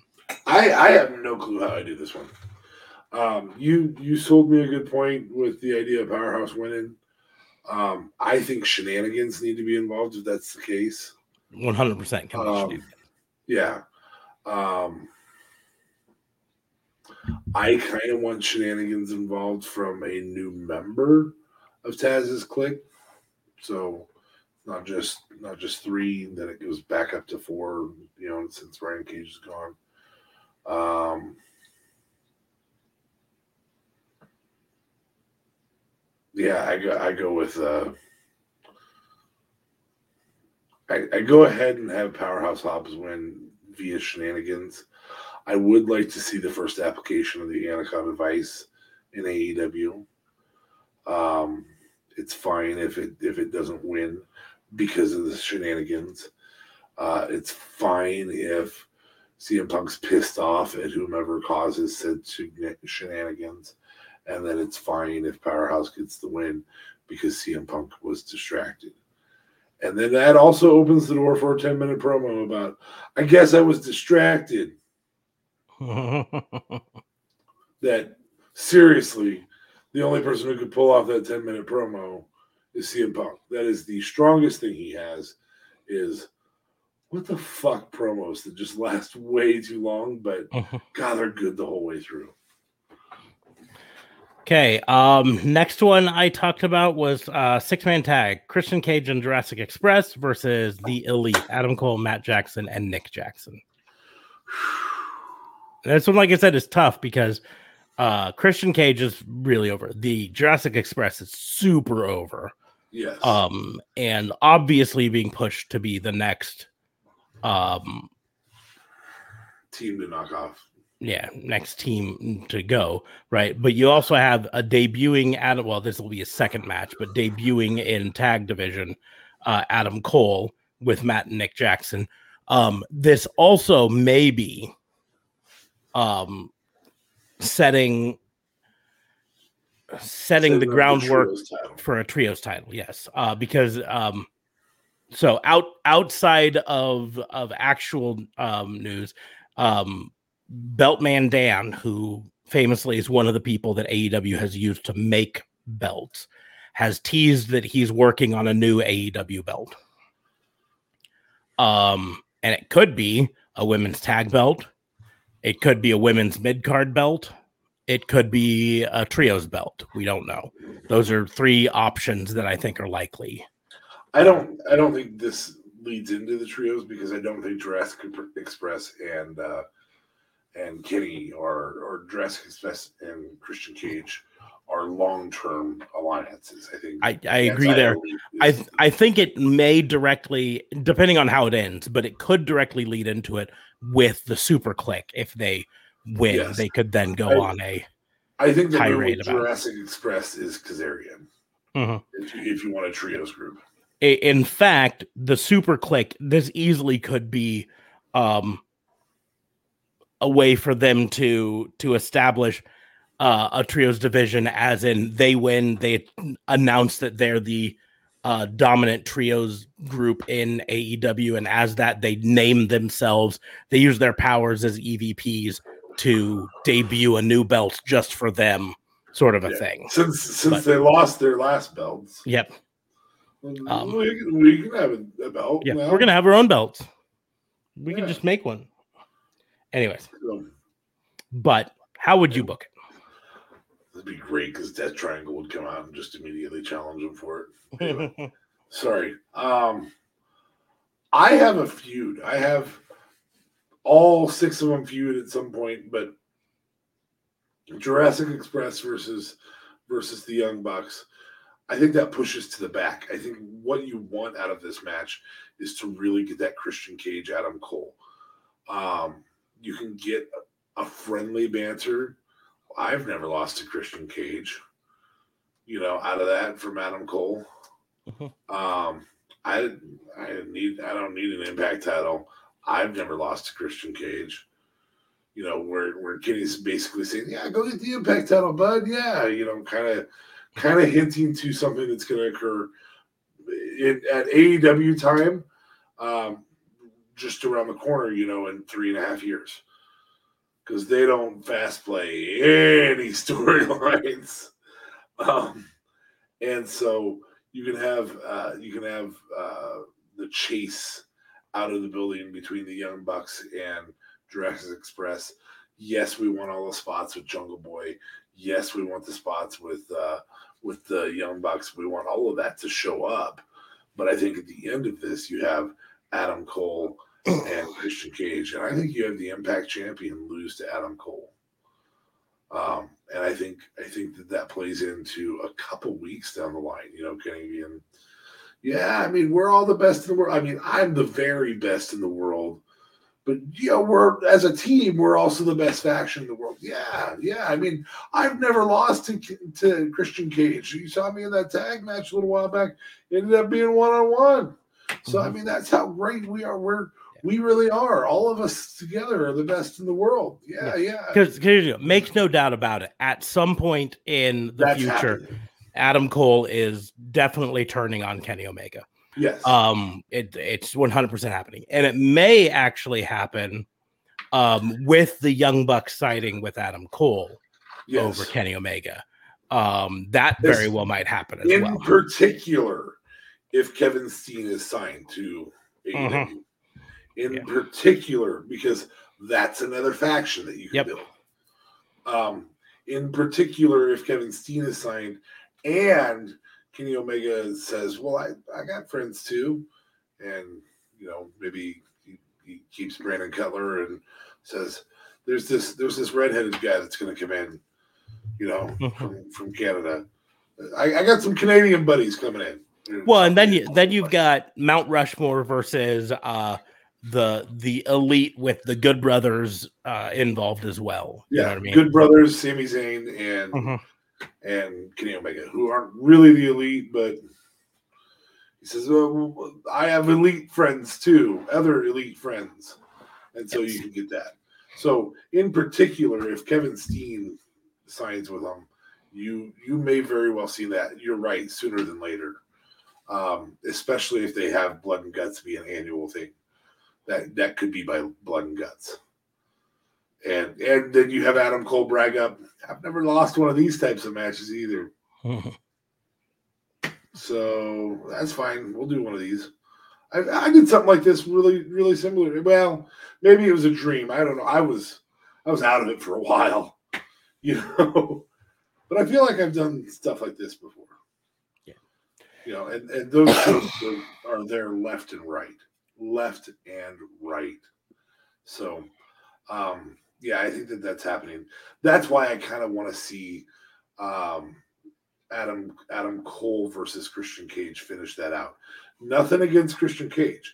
Uh, again, Christian Cage will do wonders for that Impact Championship, um, or that TNA Championship, whichever one you want to call it. Um, but it, it opens the door for Adam Cole to say, ah, "Yeah, I've never lost to Christian Cage," and just leave it at that. Because that's that's how AEW builds these, and Adam Cole builds that really well. Yep. So that's where I go with that. Okay.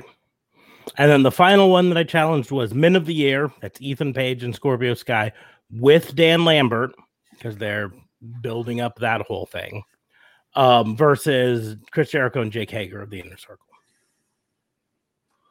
God, I, I, I dang near make that a beatdown. I don't know how else to do that. I mean, Jake Hager obviously can now take bumps, which is a plus. Um, but I dang near make make uh, Scorpio Sky and Ethan Page just annihilate uh, Jericho and Hager. Not because of a riff, not because uh, Hager can easily be distracted by Jake Hager or by Dan Lambert, and then the two of them can beat on Jericho. Scorpio Sky should have been the first guy to knock off Jericho. Um, I, I really, I really wanted to see that happen. I wanted to see him be the AEW original that won it. Um, and he could have lost it quickly, and that wouldn't have hurt anybody at all. You remember that match, obviously. So um, they're heels now. I don't like Scorpio Sky as a heel. I love Ethan Page as a heel, so I can deal with it for a short while. But uh, I, I think I think I think tops a six minute match, and I think it's it's uh, you know uh, four and a half minutes of of um, what's their nickname? Gosh dang it, the Ethan Page and Scorpio Sky. Yeah, Men of the Year. Men of the Year. That's what it is. Um, their moniker. Sorry. Um, I, I think it's four and a half minutes of them dominating. Yes, there's going to be moments where Hager and Jericho have their wins, but I'd really love to see that just be about building somebody else up. So that's actually the route I would go, and I think you would probably disagree with me on that one. I don't know because here's the deal: is that one part of why that one's tough. and That's why I chose it. Is you know, uh, Chris Jericho hasn't won a lot recently. He won the one versus need to get MJF, uh, and and he is super over with the crowd. Uh, Jake Hager, not so much, but that's another thing altogether. Um, and Ethan Page and Scorpio Sky are super over as heels. I think. Yes. Um, and the whole Dan Lambert thing, that's where it's like it's tough because Dan Lambert was brought in obviously to bring heel heat, to bring heat, uh, you know, do all the AEW sucks promos, get the cheap heat. Yep. And he's good at it. He does it Yeah. well. I'm not Yeah. knocking him on that, but he was brought in for that. He's no Don Callis in terms of just Yeah. what the, I fucking hate this guy. Yeah. But uh but along the same lines, like this is gonna be the first match that he's involved with. So you you kind of have to give it to men of the year, right? Yeah.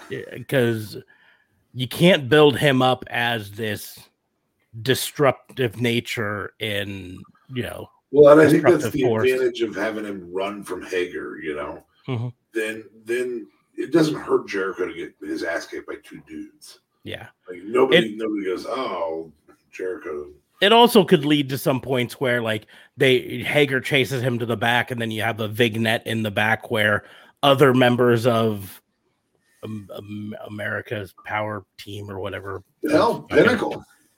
Yeah. Well, no, because I mean the big thing, yeah, with Dan Lambert is is he legitimately runs. I can't. I can't even remember what the name of the fucking thing is, but America top team, top guys, top top fighter. I don't even know the MMA group, legitimate MMA fighters, right? And so Jake Hager chases him to the back, and then you've got the legitimate MMA fighters there, um, which plays up with Jake Hager being a legitimate MMA fighter, although not to the level that I mean, let, let's be honest, he's he's three and zero in in MMA fights, I think. Um, but but these aren't UFC level fights. These are these aren't Bellator level fights. No. You know what I mean? Uh, No.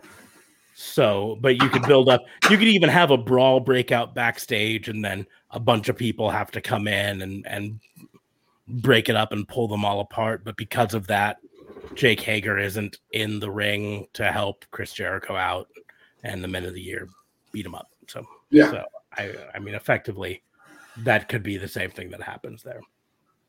That's Uh, what I was going with. So, yeah, that's But that's that one. but in the end, I, I have to say it's the same sort of thing I was saying uh on Sunday night show is right now the card for Grand Slam, both Dynamite and Rampage, is a little bit more exciting than the card for Extreme Rules, mostly because there's only one stipulation. And that one's not even defined. That's it's not even defined. Yeah, part. it's it's an extreme rules match. Yeah. So define an extreme. Tell me how an extreme rules match differs from no holds barred, differs from no disqualification, is differs from can can uh Finn Balor light Roman Reigns on fire? Is that is that yeah. What is Can he hit him with a car? Yeah. Can he stab him? he, can he pin him somewhere else? Yeah. Can can he Can, fucking pull out a gun and shoot him? right. He, We need to know these rules. can he make a call for a cage to be lowered Mhm. out of nowhere? What is an extreme rules match? The, if you don't define it, then you're just sitting there going, "Oh, "Oh, okay." You know, it's like it's like what makes so we know what makes a ladder match a ladder match. What makes a table match a table match? What's the purpose in a chairs match? Um, you can use use chairs. But you you get what I'm saying? Like there is two of those have their own definition to them, and Yeah. then the third one at TLC, you're like, You can you you get to you get to Mm. use chairs. yeah, you use chairs if you want. Okay, so so this is this is a no DQ match. Well, only chairs. No, only chairs, right? Yeah, use a, di- a kendo stick. What? Yeah, that makes no sense. yeah. Oh, you mean the thing that's readily available in an arena of sixty thousand people, or or even just ten thousand people? Uh, readily available item. Oh, and and there's probably sixty five of them under the ring because those are extras. Yeah. So, uh, But if you grab that kendo stick that's under the ring, you can't use that. yeah, yeah, you know, and and so that's where I get frustrated when you say things like. What still to this day I don't I don't have a clue what the difference between a no holds barred and a no DQ match is. Mhm. Other people But- can be can interfere in a no DQ and they can't in a no holds barred. Is But there isn't- qualifications in a no holds barred? No, yeah, I mean, there's not supposed to be because no holds are. Bar- I mean, that's the. Is what what qualifies as a hold, right? No holds are barred. Is it's a punch a hold. dude holding Is the guy. another there's another guy in, you know part of a hold? Yeah, yeah, exactly. Um, that so brings me to the thing I I kind of uh, mentioned earlier that I'm I'm pissed about. So WWE Raw started off this week with with a six man tag. You had the New Day versus the Bloodline, right? Um, Bobby Lashley. and in the middle of that, Bobby Lashley. in the middle of that, uh Big E's on the outside. I think you had Xavier Woods and Roman Reigns on the inside, uh, right, yep. inside the ring, and everyone else is on the outside. And Bobby Lashley comes along and spears Big E outside the ring, and then proceeds to beat up all of the other members outside the ring On both sides. on both sides yeah all of the other members on both sides um while the match but the entire time the referee inside stood there and watched this happen should that not have been a dq immediately Sure, because it's a tag match and those are all participants. those were all participants in the tag match and they were all being t- attacked by someone outside the match Sells a reason for Roman to finally be pissed at him because here's the deal the fact that he didn't dis- get disqualified is a loss on Roman's record if you have it that way. There's not history there at all Mhm. between those two. But there immediately is if you cost so you have a reason for the last match of the night because you cost the bloodline the win mm-hmm. because he would have had the spear on Xavier Woods. And you have a reason for Big E to be pissed at him because he just attacked you when you were already in a match. Yep. Yeah, So it, you- it, it really would have sold the storyline so much better to do it. But even more than that, I thought the rules were if someone outside the match interferes and attacks a person in the match, then there's a DQ. Yeah. And and that's any one of the six, whether they're Yes. in the ring or not. Yeah. yeah. Exactly. I mean, it doesn't matter. It's just it's if if that had happened in any other match, there should have been a DQ. The only This ex- is, this is what happens when you change the booking all the time. Mhm. So you're Vince McMahon and you change your booking. And when you don't empower your employees to just do certain things, you end up with these undefined moments where you're like, wait a minute, shouldn't that be a DQ? That's interference yes. in with these six people, you know? Um, and it should have been a DQ against the bloodline, even if he attacks the bloodline later. Yes. The first Um, the first person he attacked was a member of the New Day. Therefore, it should have been a DQ on the bloodline because he's attacking someone from their opponents. mhm. Um, and then he, you know, uh, Bobby Lashley could still have done everything else he did there and destroy the rest of uh, the Usos and, You and all that you stuff. could even have Roman still get the spear and now confused why there is an account from the ref and get up to Mhm. the ref and the ref's like you, you were disqualified. He Yeah. attacked one of your opponents. Mhm. Now you have heat between Roman and, and Bobby Lashley. You already had the heat between Big E and Lashley. You have historical heat between the Shield and New Day and the Usos and New Day.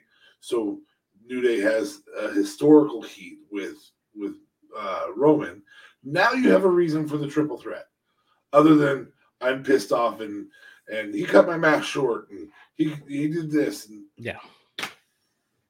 The build It- was it just- I, The build I- to the and, and and I'm gonna say something here that's gonna be surprising, but this was actually the first Raw in a while that wasn't absolutely boring.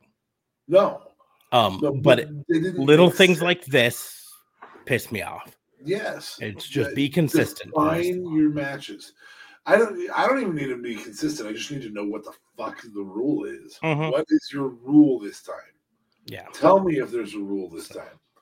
And this is this is the problem with naming something extreme rules match. Well, what is that? Yeah. I mean- there's extreme rules. In the end, you know, I can suspend my disbelief a lot. Like when you say it's a no DQ match and the heel doesn't come out and immediately hit the other guy with the chair, right? Like- I can I can live through that. I can don't- live through that. I get it. The heel's gonna use the chair as a last resort thing. Whatever. or I a can- taser for that matter. Like, Or taser, yeah, or- taser. Yeah, fucking handcuffs and a knife and say, get down or I slit your throat. I don't care. Yeah. You know, there, there's lots of things. I can suspend my disbelief on that. But if the rules of the match say interference should cause a DQ, then interference should cause a DQ. Right. That should be the end of it. Yep. So, anyways, um, we will go ahead and move on to our lovely game of um, uh, AEW Ring of Honor or Impact. This is the game where we challenge each other with uh, three wrestlers currently, usually in WWE, and we decide which one of the um, other uh, places they should go. Um, and so I am going to go with three uh currently NXT people. Um Are you gonna give me some of the who the fuck is that guy? Who the fuck No. is this? These are all going to be to, to be perfectly honest, these are all going to be uh names. And Oh, okay. they're going to be names that uh, right now um we might be able to make a good argument that they're being severely misused. Um Okay. so Here. we have got now former cruiserweight champion Kushida. We've got Johnny Gargano. And um, I'm going to throw a women's wrestler in here because uh, what the f- I don't know what the fuck they're doing with her.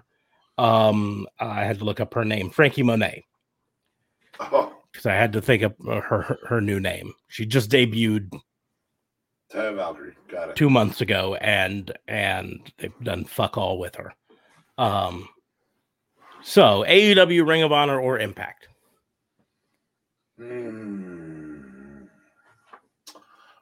Franky Monet to back to Impact. I just feel like the most most positive could be done by bringing Taya Valkyrie back to Impact. Um,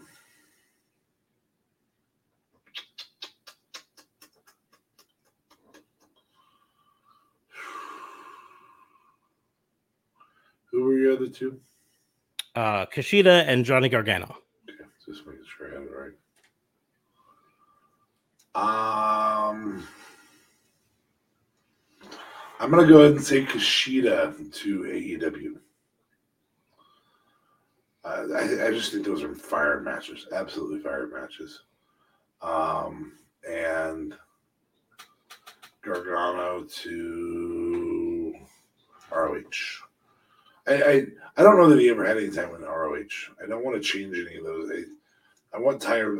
What I want is Taya Valkyrie in WWE. Can I change that to Taya Valkyrie, not Franky Monet? Taya Valkyrie in WWE. Can we do that?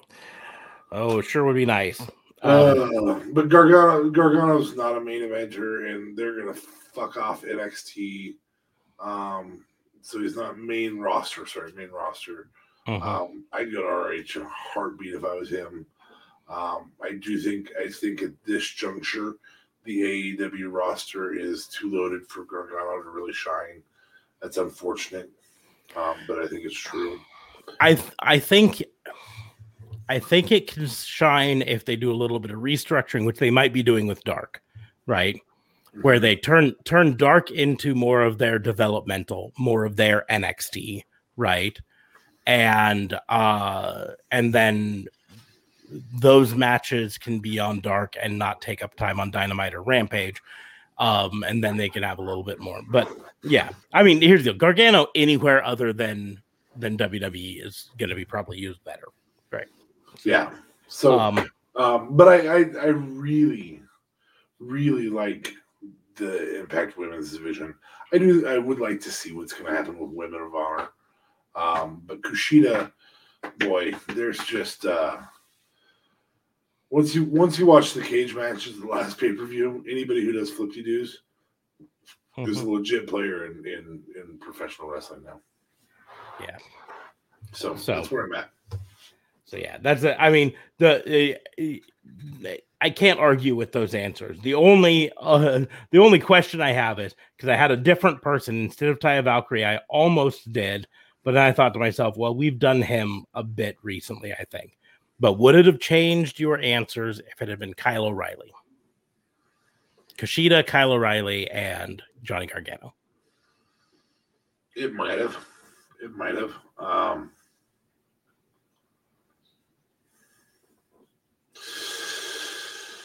no, probably not. I mean, Gargano maybe would have been more fun and impact, but I just don't see him as an AEW product. I think I and I've and you'll attest to this. You've you've done a podcast with me for two years now, and we've been very very close friends. I would even say best friends. Wow, best friends for for five six years now. Um, for uh, life. For life. Anyway, um, I I I, I don't know that you. I don't. I don't. I've never hidden the fact that I didn't think Gargano was a main eventer. I think he's a transitional champion at best, even as a babyface, um, even as Johnny Wrestling. Um, there were times you were marking out over him. Oh my gosh, he's going to be champion for the title. And I was like, God, I hope not.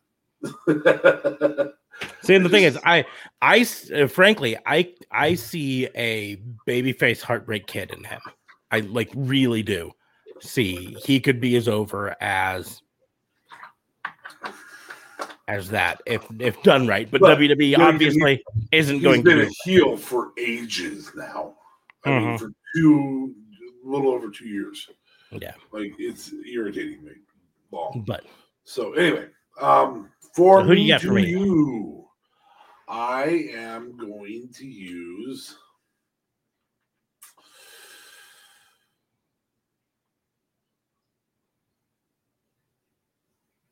Oh, let's just let's just get after it. Let's just let's just use people whose contracts are ending. We've seen it, but things are different now. This is this is going to be something where it's no longer about well, you know, what would you do if Kevin Owens was available? Kevin Owens is going to be available. At the same time as Sami Zayn's going to be available. I mean, unless they unless it's contract expiration, which I'm 99% sure you're right. I think on Kevin Owens, they'll fire him the last month. Mm-hmm to make sure. Sami Zayn, they may let him expire, but Kevin Owens, they're going to fire his ass just to keep him off the market for 90 days. Yep. Um, so Kevin Owens, Sami Zayn, what's another contract that's expiring? Was it Gargano's expiring? Gargano's is expiring, yeah. There you go. There's your fun. Have it. Okay. Um assuming they're all at the same time. Um, I they're they're I think a total of four months apart. Yeah, but we're we're just gonna pretend them at the same time and everything. So Kevin just for the sake of this, October. Uh, um, no, apparently both Kevin Owens and, and Sami Zayn's are are January. January. Yes, and Gargano's is October. I think so, something like that, something like that. I don't know, but I'm just gonna say all at the same time. Um, as much as uh, you would think I'm going to say Gargano and AEW because I do think you'd be fucking fire there. Oh, Kevin Steen's better. But you got to do you got to do Kevin Steen there. You, you just yeah. got to. There's no ifs, ands, or buts I, there. I knew um, where I knew what AEW was when I said Kevin Owens and, or Kevin Steen. Yeah, mm-hmm. yeah, that's it. There. Um, the tougher thing is Sami Zayn and uh, Gargano. Um, they're a lot more similar than we'd like to think they are. Um, because they both got super over as baby faces. Yep. Um, and neither of them is a great is is over as a heel, I guess I should say. Yeah. And they both, yeah, kind of struggle. They're good heels, but they're they're not. Mm-hmm. You don't hate so, them the way you the way you do Roman or or Seth Rollins. So, um,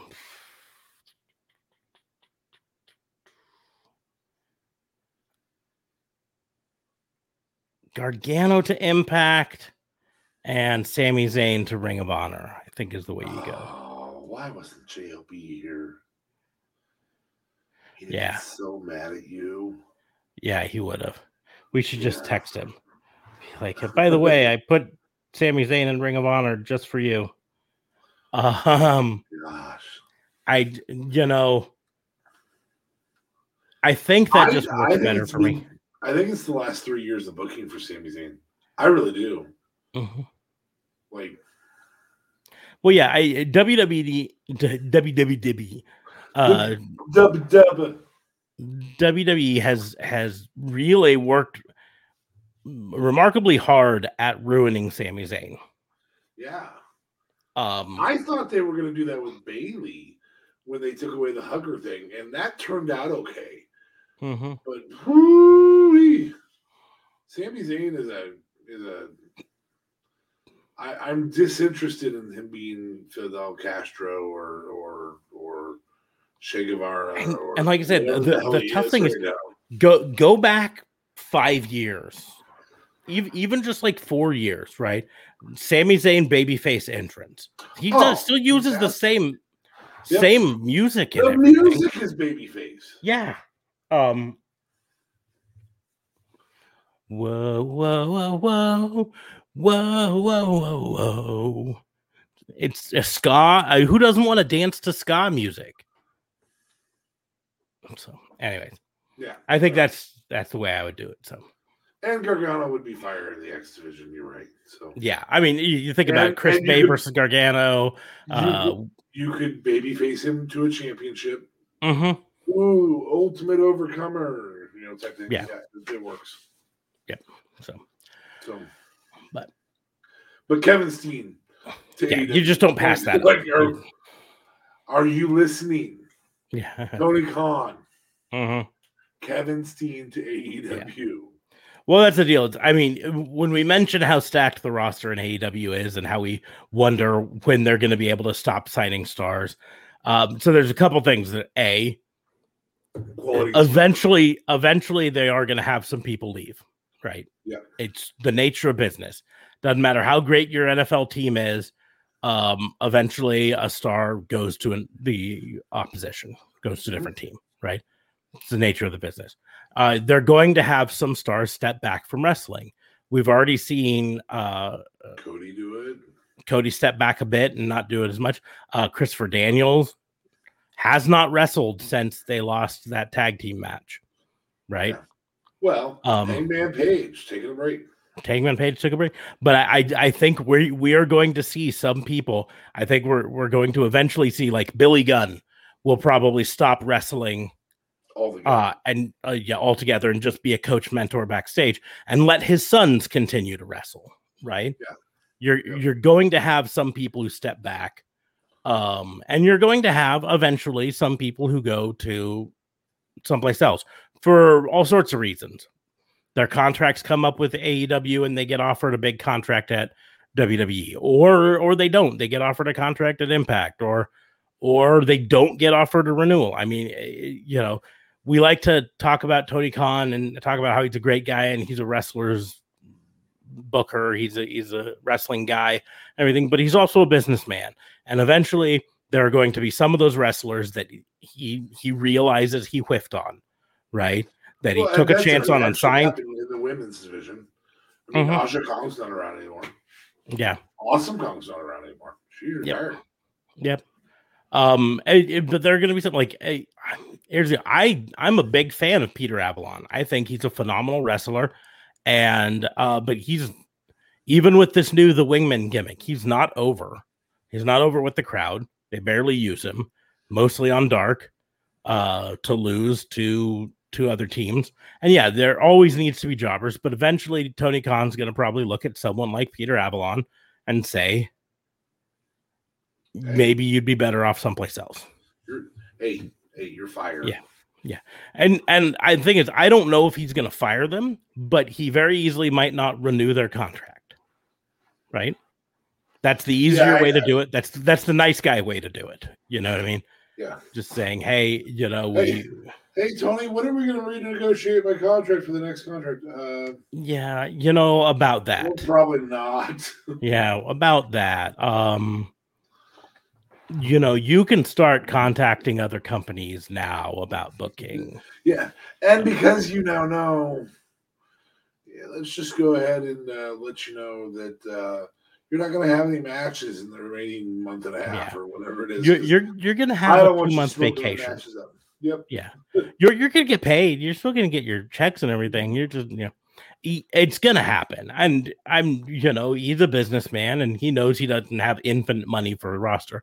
But on top of it, as as excited and, and nice as we like the one hour rampage on Friday nights, I 100% see uh because its ratings have been better than you know, people like to to say oh it's only getting about 700,000 viewers right now. But uh Turner Warner Brothers specifically said that 700,000 uh viewers is more than they expected right Keen on Friday night at 10 o'clock. Yes. East. Um, and so I would not be surprised if they come and say, you know, it would be great. Let's do that two hours. And I like it at one hour. I don't necessarily want a two hour on a regular, but they're doing a two hour this week, and it could be a trial run for down the road. And so then we have four hours of wrestling that they need to fill up. That opens up the pocketbooks a little bit more there. If Um, you want, I'm going to say this to both AEW and WWE and anybody else who wants the 18 to 50 demographic to be bigger. Saturday morning, Mhm. replace the cartoons. Their kids will watch. It's a long term play, and Mm-hmm. dad will sit down with the kids and watch pro wrestling. E- even Saturday more than that, recap show. he and here's another way that frankly i think um and i know they're they're walking a fine line with this and and i don't want them to stop because it is one of their recruiting tools but um currently they don't do any house shows right they do the AEW dark tapings down now down in Orlando. They do Rampage and Dynamite in wherever, and that's it. And one of their recruiting things is a lighter work schedule. You're not doing a ton of house shows. You can take your indie bookings, um, and yada yada yada. But uh, there are reasons for house shows.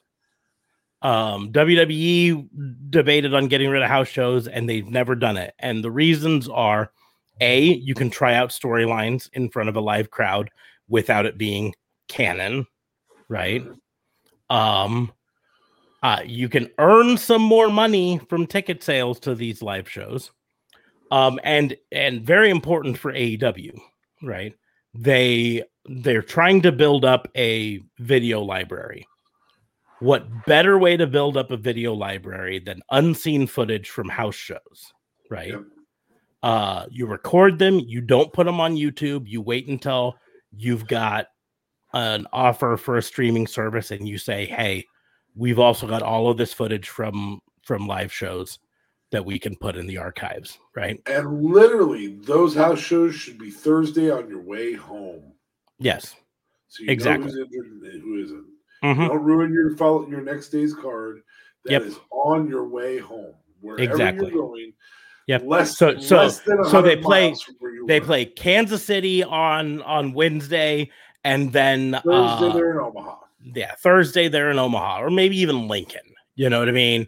You know, they do it at at Pershing Auditorium. Pershing Auditorium in Lincoln or or um um what's what's the one here in Omaha? Um not Baxter, there's another smaller Civic. one. Civic, something like that, you know. Um just just someplace they can do a smaller show or whatever, but a way uh, to earn extra money, a way to uh, get some extra thing, but also that opens up a little bit more room for sign for making your roster bigger because now you've got a couple stars that you want to put on it and then a bunch of undercard people right so you, and if something that does pop pop really really well, you can go. Mhm.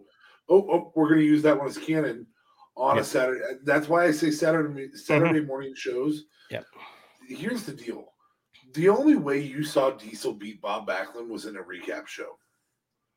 Now it's the worst era of WWE, 1995. But the only way you saw the World Championship change hands, or the WWE change, Championship change hands, was on a recap of what happened on a Thursday night before SmackDown ever existed, when there was Monday and Saturday and Sunday, and that was it. Yep. So I can tell you the only reason this person, this one right here, is doing wrestling podcast or got into wrestling is at uh, 12 years old. I was no longer overtly interested in in cartoons on Saturday morning, but I didn't have extra stuff going on yet in my life, and so I sat and I channel surfed and I found professional wrestling. That's why this guy found professional wrestling now some almost 30 years later yep. still a passionate fan about it if i remember right sparks you said the same thing uh, it wasn't Saturday mornings, and so I was going to bring that up here. Um, this is another thing that I think AEW should do. Um, talk to Turner about arranging for replays overnight on TV. Oh, it was a late night. Yes, because for me it was I I had insomnia. I couldn't sleep um because I got into it a little bit later than you, and so I was I was my mid to late teenage years, but I couldn't sleep. Uh, so about I had a time. I mean, we we'd have both been watching in the nineties, yep. mid nineties, mid nineties. Yep. I just I couldn't Early sleep, 90s. and I had I had my own room. I had a TV in my room, um, but I couldn't sleep. I knew I had to get up for classes, so I'd just turn on turn on something, and I'd be flipping around. And of course, um, in the '90s, late night TV has had fuck all on, right? Infomercial, infomercial, uh, some some just talk show, um, you know, and then some channels that were off air, which we don't really have anymore. But there were channels that at one o'clock in the morning would say, "We're done."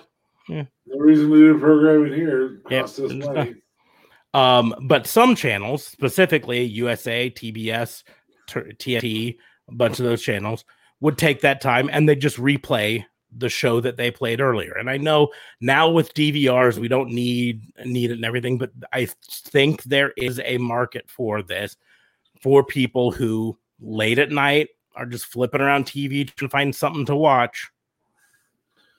Yeah. Oh, you there's wanna, an AEW replay. You just want to be that. able to. Well, I mean, how did you find ROH? You didn't hunt down ROH. You stayed up late on a Saturday night and mm-hmm. watched this, the local Sinclair station and went, mm-hmm. "Oh, holy shit! There's wrestling on at midnight." Yeah, well, look, there's wrestling. Who's that guy? That guy's which pretty in, fucking good. Which in both of our markets now, and the once shared market that you and I both lived in, now we don't live in the same mm-hmm. market anymore. But in both of our markets now, after you moved and I moved, um, it's still on midnight on Saturday mm-hmm. night. Like, I don't know anybody who watches ROH at a time different than midnight on Saturday night. Yeah. But anyways, um uh, we've done 2 hours here, so let's go ahead and wrap this up for the uh Fantasy Booking Institute. Uh we had a lot of fun today. If you joined us live, thank you. We appreciate it. If you are watching us on one of the replays or listening to us on on audio, uh, we appreciate that. Make sure to go to YouTube and Facebook and subscribe or like the pages so you get notified. Um, I mentioned the issue that we're having uh, with Google, so that's the best way to make sure you get it. Make sure to like and share uh, the podcast on social media so that other people hear about it. You can find us uh, at all of the links that are in the doobly doos including Tatnus Co., including our store, which we showed earlier, including uh, links to our social medias. You can always follow me on pretty much all the social medias at Raw and Order WBU. It's right there, although it's kind of cut off. WBU, right, is at the end of it. You can follow DA Fabe at DA Vincent K. Fabe. And since he's actually reading Twitter nowadays, he, he you know, might actually see it if you tweet at him. Probably won't reply still because yeah but you might still see it. So I'll reply here. Yes, on there. Hey, someone smack, tweeted at me. You talk some smack or just tweet at me. I'll reply on the show. yeah, that'll be fun, huh? But um, merch, we're not going to talk about JLB stuff because you know not here. He's too at big. JLB sixteen seventy four. Six at JLB Stoner. Anyways, but on that note, we will go ahead and close book on the Fantasy Booking Institute. Thank you all for listening. We will see you soon. Leather strap submission match.